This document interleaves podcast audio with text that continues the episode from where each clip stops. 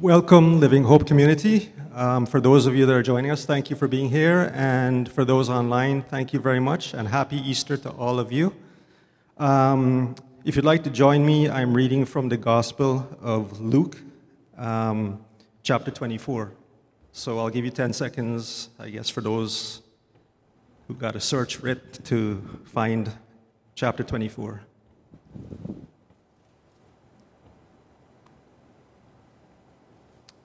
And it's from verses 1 to 12.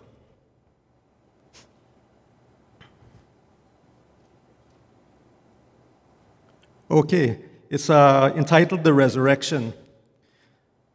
But on the first day of the week, at early dawn, they went to the tomb, taking the spices they had prepared, and they found the stone rolled away from the tomb.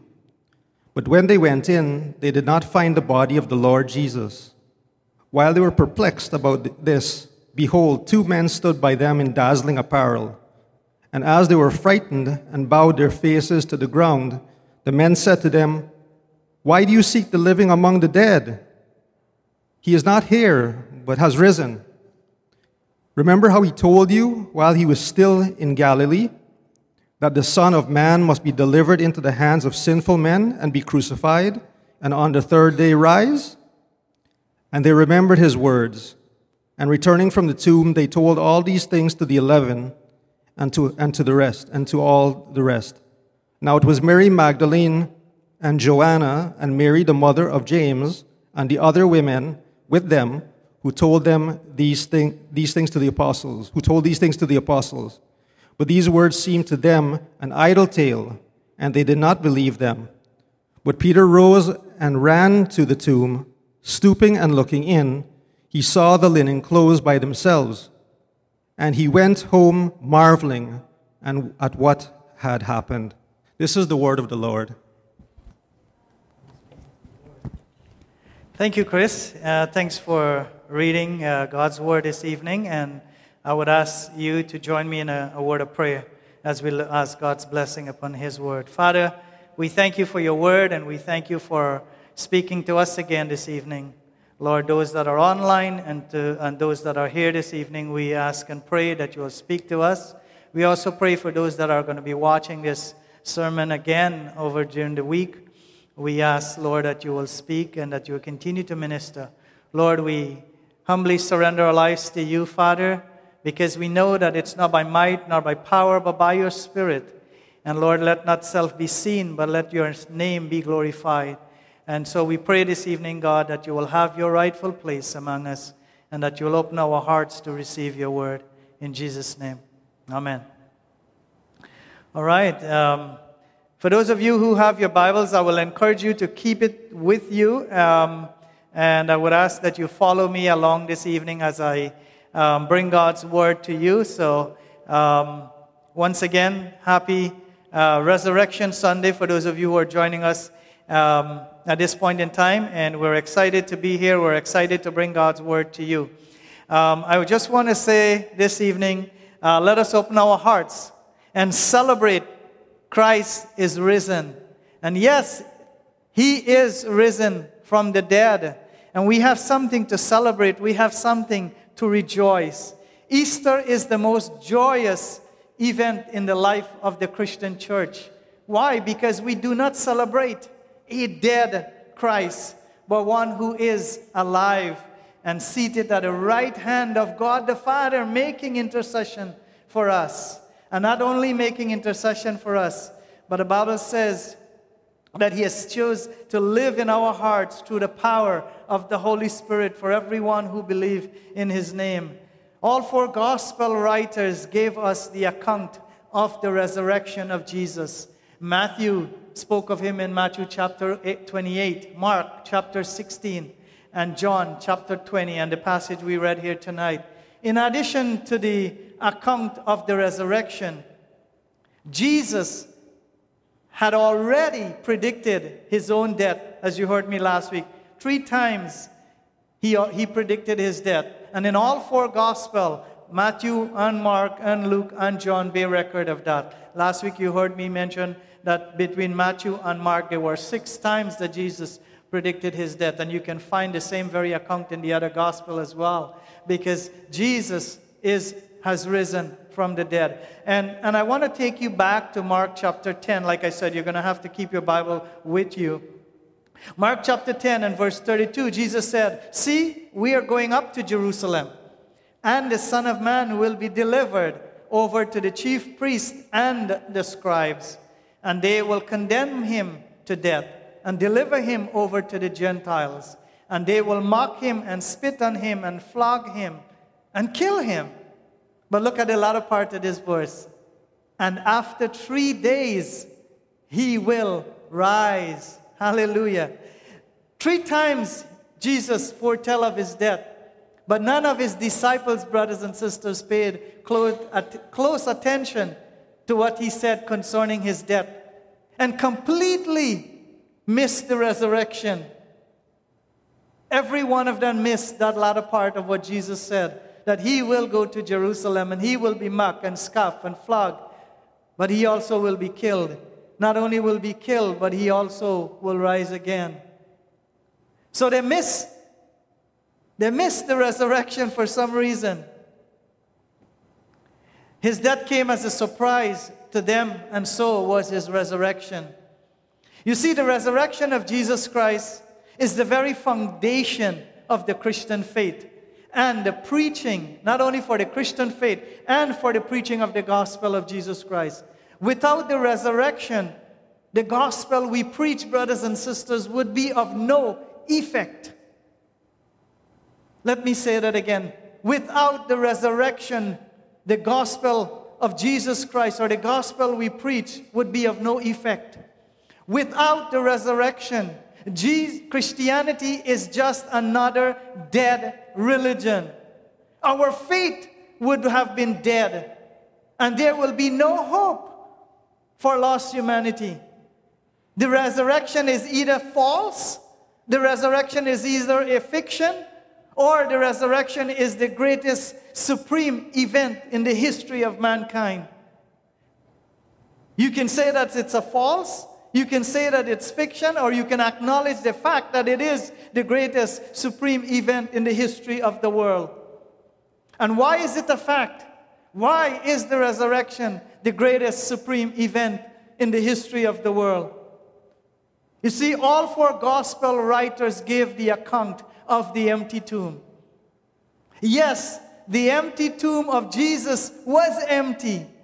That is why they said the tomb was empty. However, the empty tomb was not the only evidence that Jesus rose from the dead. Anyone could have taken the body of Jesus, anyone could have taken the body of our Lord. And there are some, and I mean skeptics of our times, and even in the first century, say that the early church created the idea of the resurrection so that the disciples can continue to teach, continue with the teaching of Christ, and to, and to cherish the memories of Christ so that that memory can live on. But how can the disciples have made how can the disciples have made up the resurrection? How can they do that when they were surprised by his resurrection themselves? Even though the disciples had no clue what to expect after the death of Jesus, Jesus' death. Some say that the disciples stole the body and hid it and then make up the resurrection. Why would they want to risk their lives for such a thing and then spend the rest of their lives living a lie? Why die for a lie? Not only did they, said that the disciples stole the body and they had no reason to do so. Some said that the religious leaders, those who persecute him, those who put him on a cross, took the body and hid it. Now, what would they do with the body of Jesus? What would it benefit them from taking the body of Jesus when they are the ones who crucified him?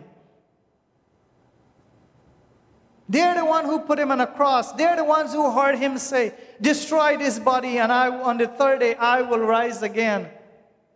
It would be in their best interest to present the body of Jesus so that they can disprove the resurrection of Jesus Christ so that they can prove that this Jesus is a liar and a lunatic.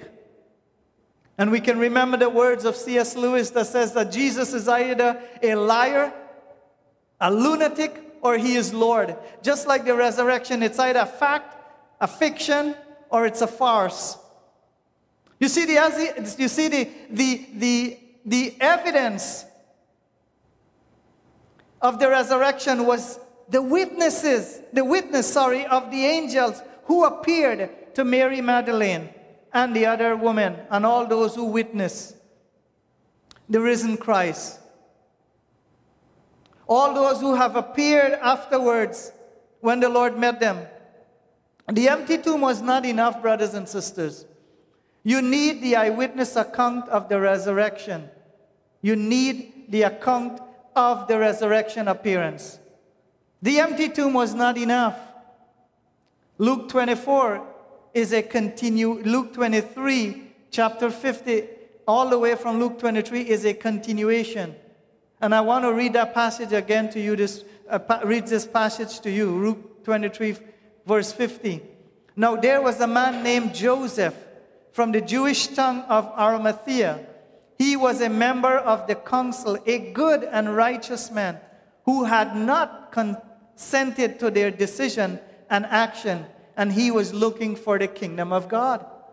You see that? Joseph of, Joseph of Arimathea was a Jewish leader, part of the Sanhedrin council, but he never took part in the persecution of Jesus. This man went to Pilate, this religious man, this leader went to Pilate and asked for the body of Jesus. Then he took it down and wrapped it in a linen shroud and laid it in a tomb cut in stone where no one has ever yet been laid. So it was a brand new tomb. No one has used it, and it was Joseph's tomb for his family, but he gave it for, the, for, for Jesus' burial. And look what it says it was the day of preparation, and the Sabbath was beginning. So this was Friday evening. The Jewish Sabbath starts after sundown. After sundown is when the Jewish Sabbath starts uh, on Friday evening. So Sabbath continues. So the women that were there, as the verse, verse 55 said, a woman who had come with Joseph, or I'm um, sorry, with Jesus from Galilee, followed and saw the tomb and how his body was laid. So the woman saw the tomb. The woman was present when Joseph went and asked for the body, but they never had the opportunity to prepare spices and, and, and, to prepare the body for burial because of the Sabbath. And then on Saturday they rested and they waited. But look what John Luke is saying. Then they returned and prepared spices and ointment so that they can once again, after the Sabbath, anoint the body or prepare the body for burial. And look at the latter part of that verse. On the Sabbath, they rested according to the commandment. So they respected the very commandment of Moses or the Sabbath. So they rested on Saturday, and then Luke gave us the account in chapter 24 that the woman came that early morning to look for the body and to anoint it. They didn't have to search for the tomb, they didn't have to look for it because they knew exactly where it was. They, know, they knew which tomb, they know where it was located, and that morning they were going to prepare the body of our Lord. And the women were the women were with the body. They accompanied the body to the tomb. They knew exactly, like I said, where he was laid. And because of, of the, the beginning of the Sabbath, they were not allowed to do so, to prepare it. And then on, on Sunday, on Sunday, they came to the grave. But I want to draw your attention to something here this morning, this evening. We were the men. They were nowhere to be found. The woman never left the side of Jesus from the time they heard of the crucifixion. They watched him crucified, they watched him die, they stayed with the body until he was buried. They wanted to pay their last respect by preparing the body for burial, the least they could have done for him. And look at the detailed account that Luke gave us. He gave us the historical evidence. That is, when you read the gospel, when you read Luke chapter 24, you can see how Luke presented the evidence to us. Chris, Chris read tonight Luke 24, verse 1. He says, But the first day of the week, what is Luke saying to us? He gave us the day, then he gave us the time, then he gave us the missing body or the missing tomb or the empty tomb. Then he gave us the divine witness, and then he gave us the prophecy. Five things Luke presented to us. Look what he says. But on the first day of the week, first day, we know which day, which is Sunday. At early dawn, we know the time. They went, who went? The woman went to the tomb, taking the spices, all the spices that they had prepared. But look what? They found the stone rolled away from the tomb, but when they went in, they did not find the body of the Lord Jesus. So we have the day, we have the time, we have the missing body, the empty tomb.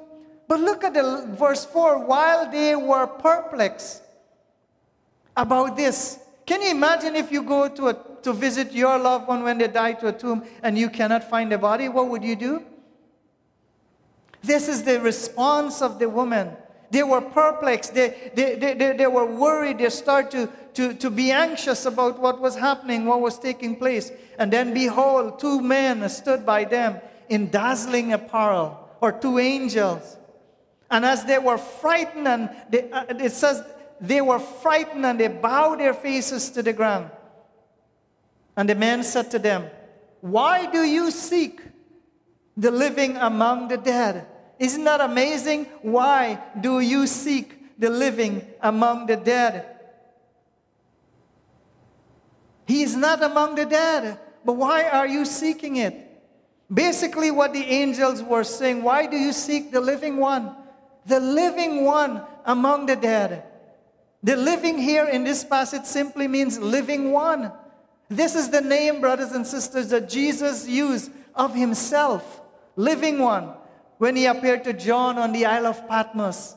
In Revelation chapter 1 and verse 18, hear what, hear what John says and hear what he declared. When I saw him, when I saw who? Christ, I fell at his feet, and though dead, but he laid his right hand on me, saying, That is Jesus. Fear not. Hear what Jesus says I am the first, and I am the last, and the living one. I am the first, I am the last, and the living one. I died, and behold, I am alive forevermore, and I have the keys of death and Hades or hell. The world angel says, Why are you looking for the living among the dead? He is no longer here because he has risen. But then look what the angel said to them Remember how he told you, this Jesus whom you are looking for. Remember the prophecy that he told you while he was still in Galilee that the Son of Man must be delivered into the hands of sinful men and be crucified and on the third day rise. But look at the latter part of the verse and they remembered his word. Yes, they remember the prophecy. Yes, they remember that the Lord says that he will rise again, that he is no longer dead, but that he is alive. And returning from the tomb, the woman didn't, didn't wait for anything else. That says, returning, returning from the tomb, all the things that they, they went and they shared it among the eleven. They were excited because they are no longer looking for the living. They were not looking for the Lord for his dead body. They no longer wanted to present, to, to go, and, and they had no reason to, to, to anoint the body or prepare it for, for, for, for, for burial. They no longer had to do that. As you can see, John gave us the historical evidence the date, the time, the missing body the woman caught by surprise of the empty tomb, the witness of the angels, and the prophecy of Jesus. Therefore, if the disciples and the religious leaders did not take the body, then the only possible answer is that the resurrection of Jesus Christ was, a, was indeed and is a supreme divine act of God. It is a supernatural act of the living God. The scripture provides evidence that the Father, the Son, and the Holy Spirit are all responsible. The entire Godhead, the triune God, is responsible for the resurrection of Jesus Christ. Let me help you to understand that. Turn with me to John chapter 10, verse 17. Hear what John says. For this reason, the Father, Jesus said, and John is writing, For this reason, the Father loves me. Jesus said, For this reason, the Father loves me because I, I lay down my life that I may take it up again. Jesus says, I lay down my life and I will take it up again. And no one takes it from me. It's not the Jewish leader, it's not the Roman eh, leaders, it's not anyone else. Jesus laid down his life for you and for me willingly in obedience to the Father will and command. No one takes it from me, but I lay it down of my, fa- of my own accord, on my own willingness.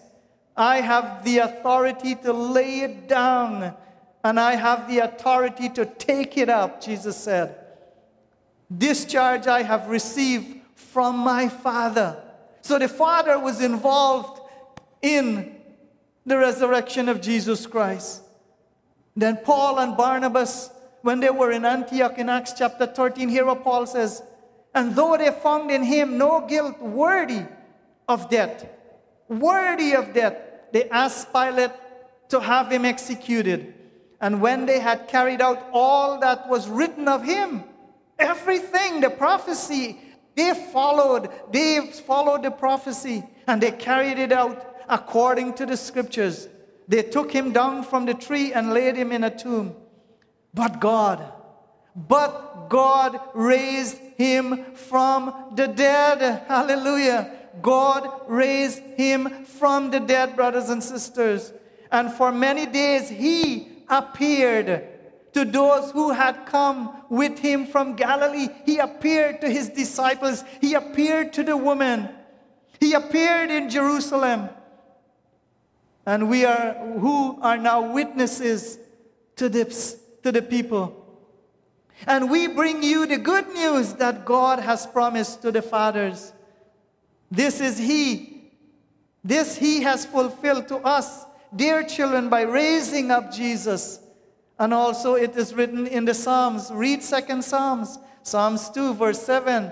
You are my son. Today I have begotten you.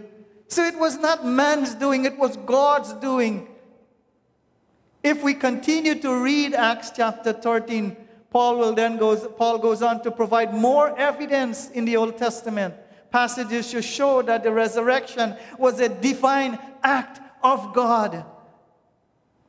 Then in Romans 1, 1, chapter 1, Paul again, Paul says concerning his son, not only the father, not only the son was involved. Here, hear what Paul says concerning his son, who was, de- who was descended from David according again to the flesh, and was declared to be the Son of God in power according to the Spirit of holiness by his resurrection from the dead, according to the Spirit of holiness by his resurrection from the dead, Jesus our Lord. Brothers and sisters, I want to say this today, this evening. For those of you that are listening here and on, on, on Facebook and YouTube, all of what we preach, all of what we believe rest on the resurrection of Jesus Christ. If, in fact, the very foundation of the Christian faith rests on the resurrection of Jesus Christ. If Christ was not raised from the dead, all we have is a dead religion, a dead faith. You and I would have been wasting our time serving a dead God. Forgiveness of sins would have been a lie. And we would have all still be dead in our trespasses and sin and without hope. And Paul made that argument in 1 Corinthians chapter 15. This is not only my words, this is Paul's words. Hear what he says. Now, if Christ is proclaimed as raised from the dead, how can some of you say that there is no resurrection of the dead? But if there is no resurrection of the dead, then not even Christ has been raised. And if Christ has not been raised, then our preaching, what I stand up and do here this evening, it would be done in vain.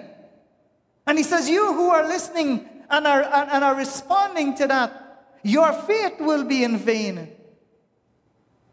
And Paul says that we are found to be misrepresenting God because we testify about God that He raised Christ, whom He did not raise, if it is true that the dead are not raised.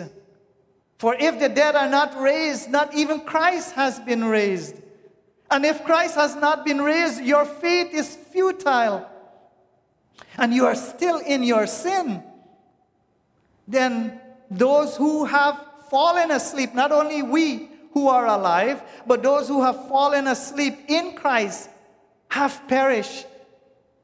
And if Christ, and if in Christ we have hope in this life only, only in this life, Paul says, we are all people most to be pitied, miserable. And Paul gives six things, six things that would be disastrous to the Christian faith, that would destroy the Christian faith because it's, it's, a fall, it's, it's false. It doesn't rest on a foundation. But Christ is alive. And that is the re- reason why the resurrection is the supreme act of God. Paul says, if Christ was not raised, the preaching of the gospel of Jesus Christ would be in vain. The first thing. He says our faith in Christ would also be in vain. It would be pointless. And Christ would be still dead, and Christ would still be dead. And all the evidences, all the eyewitnesses would be a lie. And we who preach the resurrection would be preaching a lie also. And all of us that are here and those that are watching, we will still be in our sins, lost and without hope. And those who die, our loved ones who die and put their faith in Christ, die in vain. They die without a hope. They die as fools without hope. And we, as believers in Christ, would be most miserable. Paul provided six arguments against that. But the good news this evening, brothers and sisters, the good news is that the grave could not hold him down. That is the good news of the gospel of Jesus Christ, that the grave could not hold him down. Thanks be to God that Jesus triumphed over death. Thanks be to God that he triumphed over hell and the grave to set us free free from the power of sin, free from the power of hell, free from the power of death, so that you and I can live. Live in eternity, be with Him, because He lived, the Bible says, we will, we shall live also. It is not a dead hope, it's a hope that is alive. Peter stood up on the day of Pentecost after the power or the power of the Holy Spirit, and he says, Men, men of Israel, hear these words.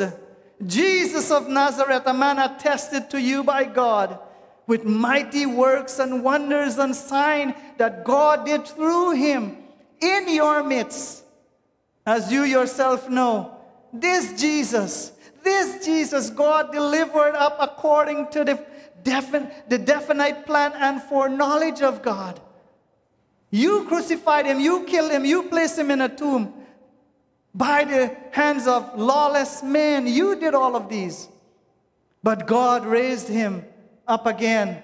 God raised him up, losing the pangs of death because it was not possible for him to be held by it. Death had no power and authority over him. Death had no power over him, brothers and sisters.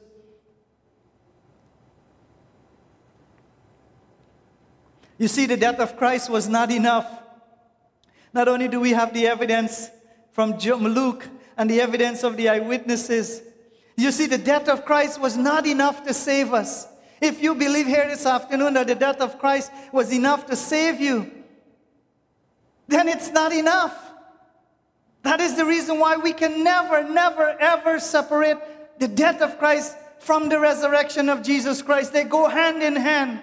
Every one of the gospel writers, when you read their account, and even in the New Testament, they all talks about the death of Christ and the resurrection. It goes hand to hand. You can never separate the death of Christ from the resurrection of Jesus Christ. How can you have the death without the resurrection? Yes, you can have the dead, but there must be the resurrection because the very foundation of our Christian faith rests on the resurrection of Jesus Christ. If anyone preaches about the death of Christ without the resurrection, all you have is a false gospel.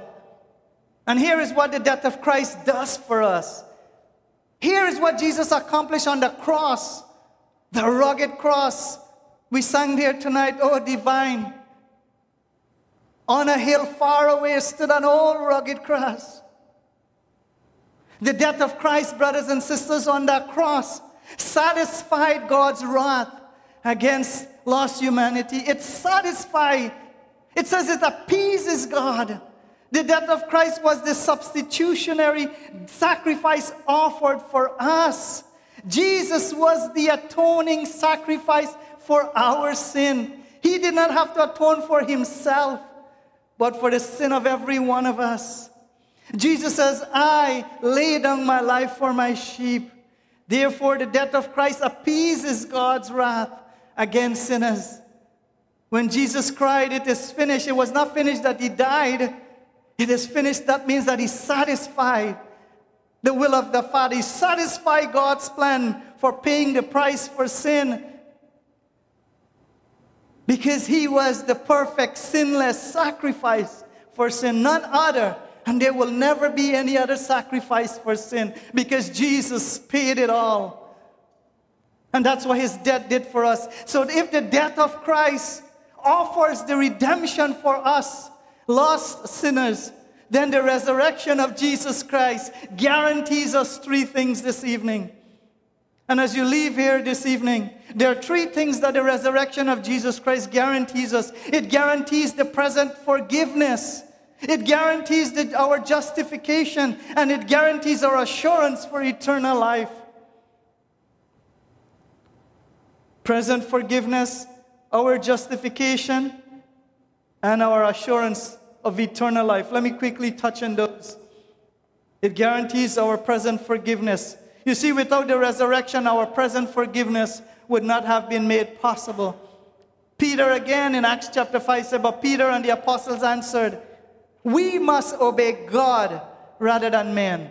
Hear what Peter says the God of our fathers raised Jesus, whom you killed again by hanging him on a tree. God exalted him at his right hand as leader and savior to give what? To give repentance to Israel and forgiveness for sin. God raised him to give that so that forgiveness can be made possible. And it guarantees each and every one of us that if we come to him, the Bible said that he will no likewise cast out. And then First Corinthians, Paul says, And if Christ is not being raised, your faith is dead, and you are still in your sin. If Christ was not raised from the grave, you will still be in your sin. Because of the resurrection, our forgiveness is guaranteed. And we can rest assured that our forgiveness that we are forgiven. And if we ask for forgiveness, He will forgive us. And that is, what the, that is the assurance that we have. John chapter 1 and verse 18. If we say that we have no sin, we deceive ourselves, and the truth is not in us. If we confess, look at that. If we confess our sin, He is faithful. Who? Christ is faithful and just to what? To forgive us and to cleanse us from all our unrighteousness. If we say that we have not sinned, we make him a liar, and his words is not in us. This is the words of, of the Apostle John that we have an assurance that yes, if we come, he will forgive us. There is forgiveness for lost sinners through the resurrection of Jesus Christ because it guarantees it. The resurrection guarantees our justification. Because of the resurrection, we are justified before a holy God. That when you stand before God, God does not see you, but He sees the righteousness of Christ. You stand justified. You stand in, you are now in the right standing with God through what Christ has done for us. Through the resurrection of Jesus Christ. Romans chapter 3, hear what Paul says. But now, remember I told you we're going to do a lot of reading in your Bible. But now the righteousness of God has been manifest apart from the law. Although the law and the prophets bear witness to it, the righteousness of God, brothers and sisters, through faith in Jesus Christ. For all who believe, for there is no distinction. For all have sinned. All have sinned. Never forget that. Every one of us have sinned and fall short of the glory of God no matter where you are this evening. Each and every one of us were in that state before we come to Christ. And but Paul says, and are justified. We are justified, we are made right by his grace as a gift. It is not something that you have done, but it's something that God has done.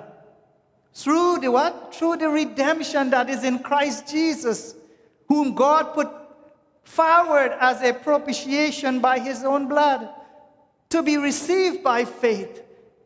This was to show God's righteousness because in his divine forbearance he had passed over former sins. It was to show his righteousness at the present time so that he might be just and the justifier of the one who puts faith in Jesus Christ. So we are justified before a holy God through the resurrection of Jesus Christ. Paul said it was Christ was raised for our justification. You see, resurrection brings us into the right standing with God. Not, not something that we have done, but something that Christ has done. The reformers get it right that salvation is by grace alone, through faith alone, and in Christ alone. Not something that you have done, but something that Christ has done. Romans 4:25 Paul says who was delivered up Christ was delivered up for our trespasses and was raised for our what? Our justification. Christ was raised for our justification, not you, Christ. So you cannot justify yourself before a holy God. You need Christ to be justified. You need the resurrection to be justified. And it's only the resurrection guarantees our justification. And finally, Paul says, not only do we have our present forgiveness, not only are we for are justified, but toward the resurrection guarantees our assurance of eternal life. What a wonderful, amazing thing that we can rejoice today. Because of the resurrection, every one of us have a hope beyond the grave. Death cannot hold you down. Peter said, Peter says in 1 Peter, Blessed be the God and Father. Hallelujah. Blessed be the God and Father of our Lord Jesus Christ according to his great his great mercy he has caused us to be born again Christ caused us to be born again to a living hope. Believers in Christ, we do not have a dead hope, but a hope that is alive. It is an eternal hope through Jesus Christ. Here Paul says, to born here Paul says, cause us to be born again to a living hope through the resurrection of Jesus Christ. Not something that you have done, but through what Jesus Christ has done. We have a hope beyond the grave, a living hope. A hope that is alive, that you and I can stand here and say that tomorrow and even when we die, that we know where we are going because it's a guaranteed, it's an assurance that we have in Jesus Christ. Resurrection from the dead to an inheritance, Paul says. We are not only guaranteed a hope, we are not only given this hope, but we have an inheritance that is imperishable. Nothing can destroy it. It's undefiled. Nothing can stain it. And unfading, it will always stand the times. kept in heaven for you. Brothers and sisters, if there's something that you need to rejoice tonight, is this that we have a hope and we have an inheritance through Jesus Christ, an inheritance that is imperishable, undefiled, and unfading. Hallelujah. Kept in heaven, it's guaranteed, it's secured. Who by God's power are being guarded through faith for a salvation ready to be revealed in the last time. Yes, there is come a day when you and I will inherit this inheritance. And Paul would make it Paul would make it known to us as I bring this message to a close. Paul says in 1 Corinthians, I tell you this, brothers. I tell you this. Flesh and blood cannot inherit the kingdom of God, nor does perishable inherit the imperishable. But hear this. Hear these wonderful words from the Apostle Paul as we bring this message. He says, Behold, I tell you of a mystery.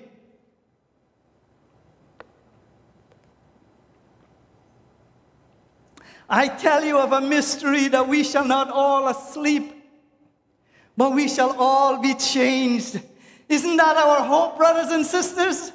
That we shall all not all sleep, but we shall all be changed in a moment, in a twinkling of an eye.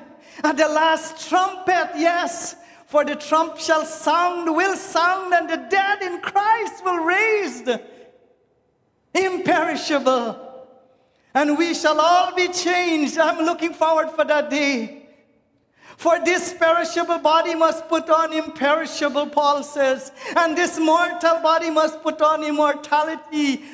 When the perishable put, when the perishable put on imperishable, and this mortal put on immortality, then comes the pass, and the saying that is written, "Oh death, oh death, where is? Oh death, sorry, death is swallowed up in victory. Oh, death, where is your victory? Oh, death, where is your sting? The sting of death is sin, and the power of sin is in the law. But thanks be to God, He gives us the victory through Jesus Christ. And that is the message of the resurrection. That is the reason why Christ rose from the grave, brothers and sisters, to set us free, to guarantee us an inheritance, and so that one day you and I will be with Him. And we shall see Him, the Bible says that when He comes, we shall be like Him. That is the good news of the gospel of Jesus Christ. It's not a dead hope, it's not a dead faith. We anchored our faith in the person and the work of Jesus Christ. Hallelujah. So let us rejoice and let us celebrate this resurrection Sunday that Christ is risen, and yes, He is risen from the dead. And we as Christians, we celebrate that. Hallelujah. Let us pray. Father, we thank you for your word and thank you once again for guarantee us, guarantee our salvation, Father, because you rose from the dead. We have this hope, not a dead hope, but a living hope, as Peter says, a living hope, a hope that is alive, a hope that is kept, Lord, and an inheritance that is kept for us through all eternity, imperishable. God, nothing can, can, can stop it. Nothing can penetrate it, nothing can destroy it. And you have given us that. And so we rejoice this evening because you have given your life for us. And not only did you give your life for us, but God, you rose triumphantly from the grave so that we can celebrate this evening, Lord, and rejoice that our hope is built on nothing less but on Jesus' blood and his righteousness. I dare not trust the sweetest frame, the songwriter says, but trust in Jesus' name. Let us sing and rejoice this evening that we truly do have a hope that is alive. Let us sing this evening. Amen.